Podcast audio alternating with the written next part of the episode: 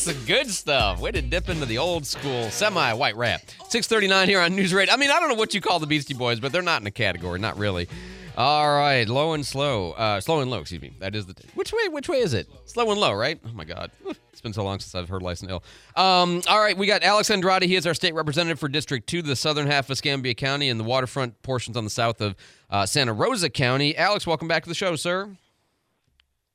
Hey, good morning, Andrew. And did you did you hear that President Biden has been kind of shocked this morning by the reaction to his press conference last night? I I did, yeah. I, I mean, it's not surprising. I, I was uh, uh, it was just kind of funny to to to see the reports that he didn't remember having a press conference last night. all right, all right. How long you been letting that one simmer? oh, I woke up and thought it was it was topical. Yeah, it, no, it's um.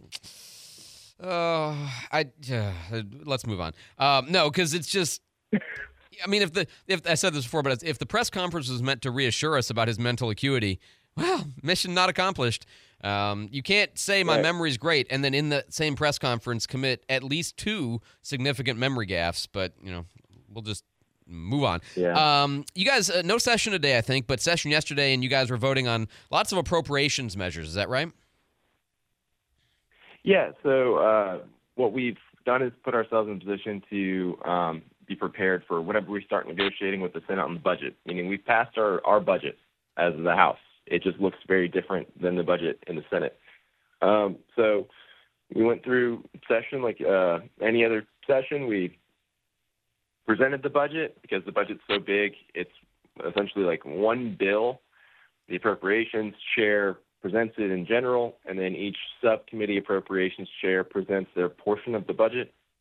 Answers questions on that, debates if there's any attempted amendments, um, and then on the second day we debate on the the bill itself and we voted on it. And so yesterday we uh we voted on the budget and then we also did a couple you know bills that related to the budget um, and needed to go along with the budget this year if we wanted them to pass. Got it. And I have I have made the mistake of one time in the past trying to watch some of the budget session. Oh. it's I know it's the stuff that matters, but it is also the hardest stuff to continue to stay interested in. Um, so tell us uh, big highlights, things that we need to know to understand the budget uh, this year from the House perspective. Well, I, I mean, from from the portion of the budget that I presented, um, you know, I have a 19.9 billion dollar proposed budget in my silo. You know, 100 million dollars for the Florida State Guard, uh, 483 million dollars for more ha- affordable housing initiatives, uh, 40 million dollars for arts and culture grant funding, you know, 17 million dollars for for libraries and and library support, um, 14.4 billion dollars for uh, the Florida Department of Transportation, you know, work program, and then I think about 275 to 300 million dollars in legislative special projects. What was so the number for the uh, for the FDOT work program? 14.4 billion. Yeah, that's with a V. That's an extra set of zeros on that number. so, is that how does that compare to last year's uh, FDOT budget?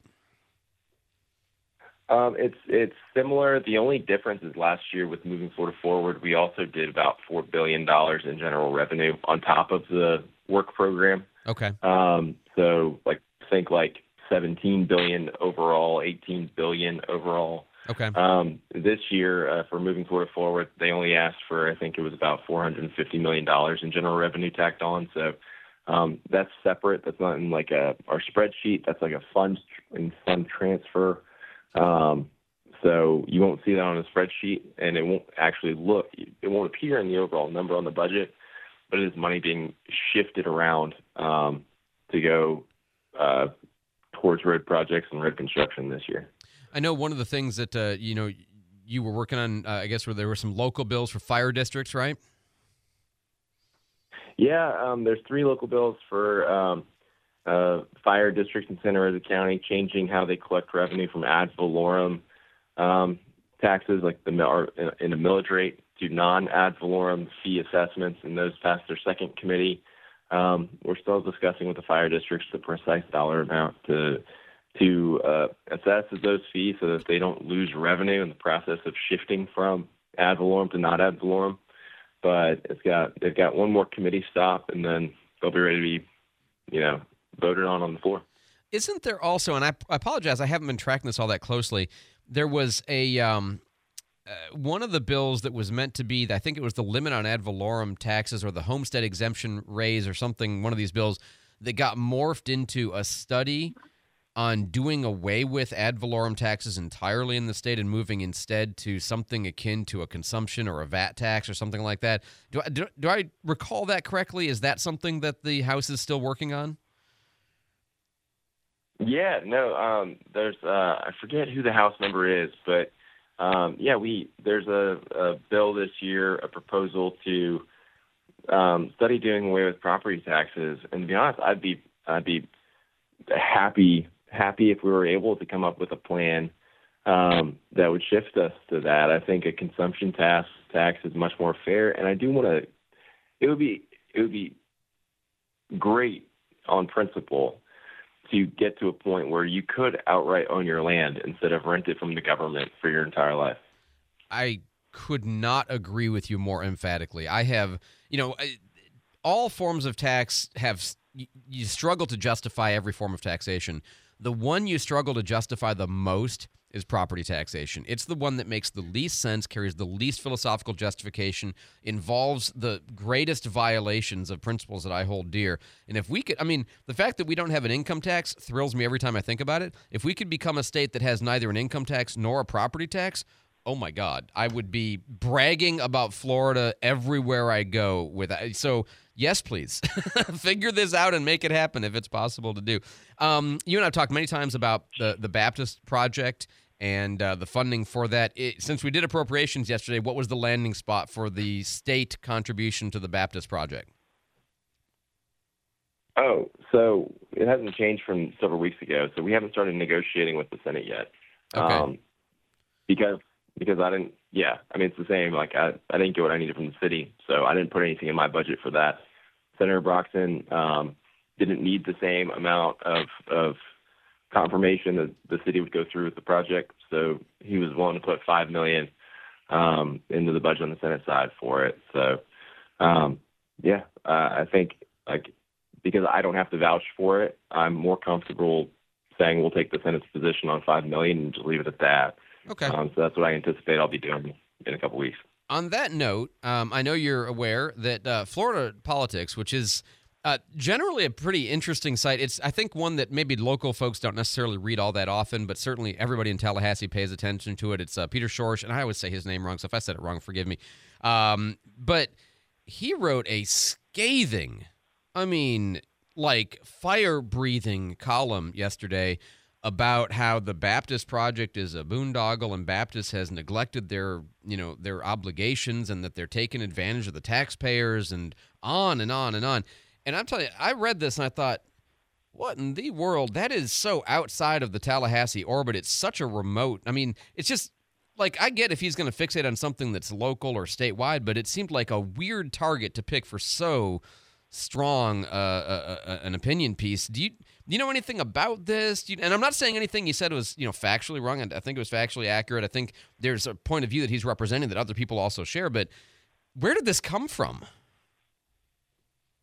I don't know, um, but I I have uh, a couple guesses about kind of like who's behind it um, because it wasn't just written; it was also you know it was advertised and, and published and pushed farther and farther out. So I think that there's some money behind it. I'm not sure who's this motivated to do it. I don't really know what the end angle is.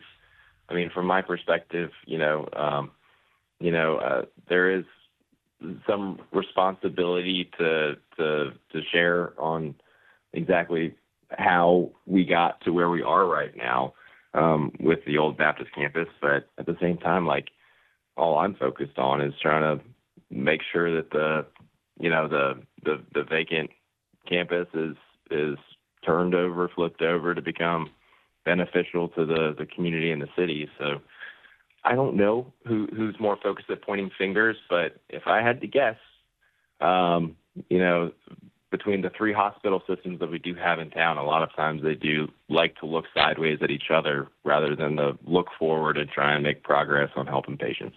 Oh, well, that is super discouraging. And that's something, you know, like I, what I was thinking about this is first of all, it's weird because, like, if it, it was an opinion piece in the PNJ, it'd make perfect sense. I mean, not because it's from them, but because it'd be a local issue of significance. But, you know, why is some guy in Tallahassee whose website never gets read by people in Pensacola except for like you and me and the senator, you know, um, so who's he arguing for? You know, that was my question. Um, but if there's ad revenue promoting this piece, like you mentioned, that would sound like somebody's contributing to fund this guy, which also makes me raise questions about who's behind it. But yeah, I, I just I couldn't figure out where it was coming from, what the point was, or you know who was behind. I certainly hope it's not you know one hospital shooting at another hospital. I mean, I hope that's not the case because we like to think of our hospitals all getting along, even though maybe they don't always. But okay, all right, let's um. I'll just say yikes. Um, anything else we need to know uh, before next week, Alex? Any, any big things coming up on the agenda next week? Um, well, I've, I've passed the, my defamation bill off my second committee in the House. Hopefully, uh, I'll hear it in the third in the next week or so. And um, same with the, I have a big ethics bill that I TP'd this week just to tack some more stuff onto it. Temporarily so I postponed. a couple. Yeah, sorry. Um, so I got a, a couple things. Uh, yeah, if you go to the State Affairs Committee this week, I didn't watch it on video, but Lawrence McClure, the chair, um, at the beginning of the committee said, "Show House Bill 735 by Representative Andrade temporarily postponed." And um, Michele Rayner uh, apparently audibly said, "Oh, thank God." and and Lawrence course, stopped stopped the meeting and goes, "Oh no, it's coming back." and um, and I just started cracking up laughing when I heard that story. So, um, but no, I'm, bless I'm her heart. working on working on doing working on doing some some stuff with that with that bill. Um, so it'll be it'll, it'll be I think another week or two of just focusing on policy stuff now, Yeah. and then three weeks from now it'll just be just numbers, numbers, numbers. Yeah, finalizing the negotiations with the Senate for all of the appropriation stuff. Yep. All right. Well, it's uh, we're getting we're I can't believe it. We're all already getting toward the end of session, but uh, we always talk on Fridays with Alex Andrade, getting an update on what's going on in Tallahassee. Uh, Alex, as always, thank you for the time. Thanks for representing us and uh, doing the extra job of talking with me early on a Friday morning when you're traveling back and forth a lot of times between here and Tallahassee. Uh, we'll talk to you next week, sir. Thank you. Thanks, Andrew.